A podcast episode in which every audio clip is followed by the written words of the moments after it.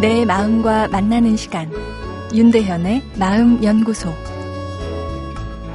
안녕하세요. 수요일 윤대현의 마음연구소입니다.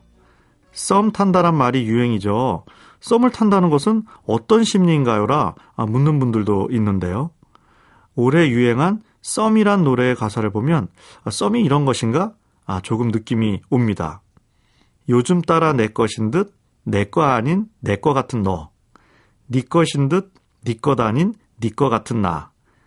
이게 무슨 사이인 건지 사실 헷갈려. 연인인 듯 연인 아닌 연인 같은 너. 아, 이런 어, 가사인데요.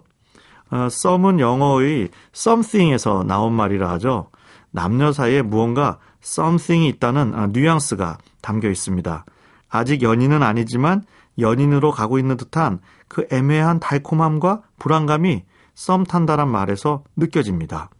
아, 그래서인지 아, 썸 타는 일 안 생기나 하는 젊은이들이 많은데요. 사실 젊은이들뿐만 아니라 중장년층도 마음 한구석에 썸에 대한 갈망이 숨어 있습니다. 아, 그만큼 썸이라는 상태의 느낌이 주는 쾌감이 있는 것이겠죠. 사랑의 단계로 보면 썸은 아직 우리는 연인이야 라고 약속한 단계가 아닌 것이죠.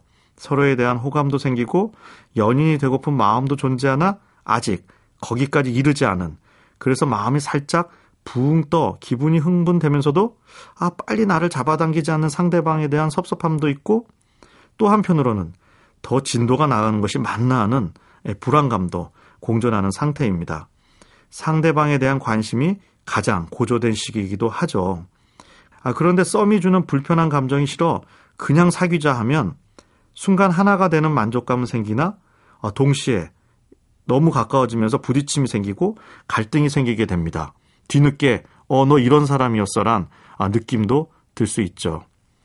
사람은 좋은 사람을 보면 빨리 내 사람, 내 친구로 만들고 싶은 욕구가 존재합니다. 사랑의 욕구, 의존의 욕구인 것이죠. 그런데 우리는 동시에 자유의 욕구가 존재합니다.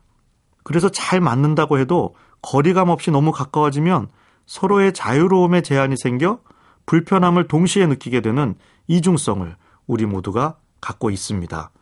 그래서 가까운 사이도 때론 적정 거리를 유지하는 것이 관계에선 때로 필요한데요. 어찌 보면 썸은 바로 그 적정 거리에서 나오는 감정 반응인 셈입니다.